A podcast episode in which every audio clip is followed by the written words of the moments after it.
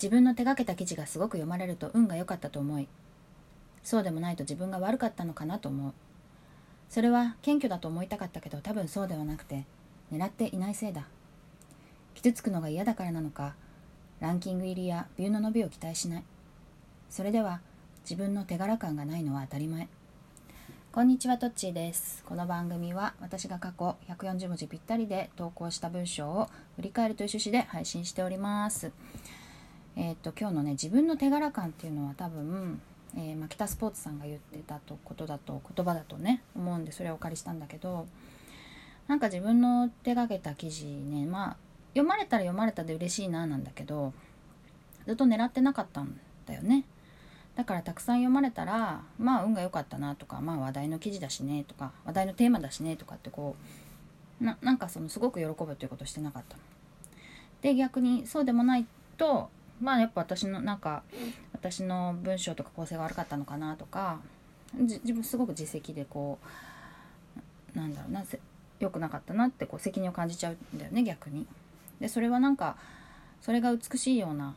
気がしてたんだと思うその自己陶酔的に謙虚で、まあ、美しい姿勢なんじゃないかと思ってたんだけどでも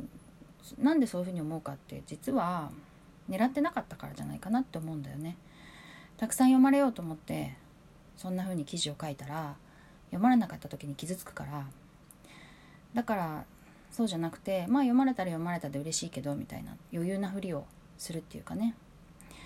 そうするとでもまあ達成感というか自分がしてやったぜみたいな気持ちにならないのは当たり前だったんだよね。だからちょっとそれをちゃんと狙って読まれたら嬉しい。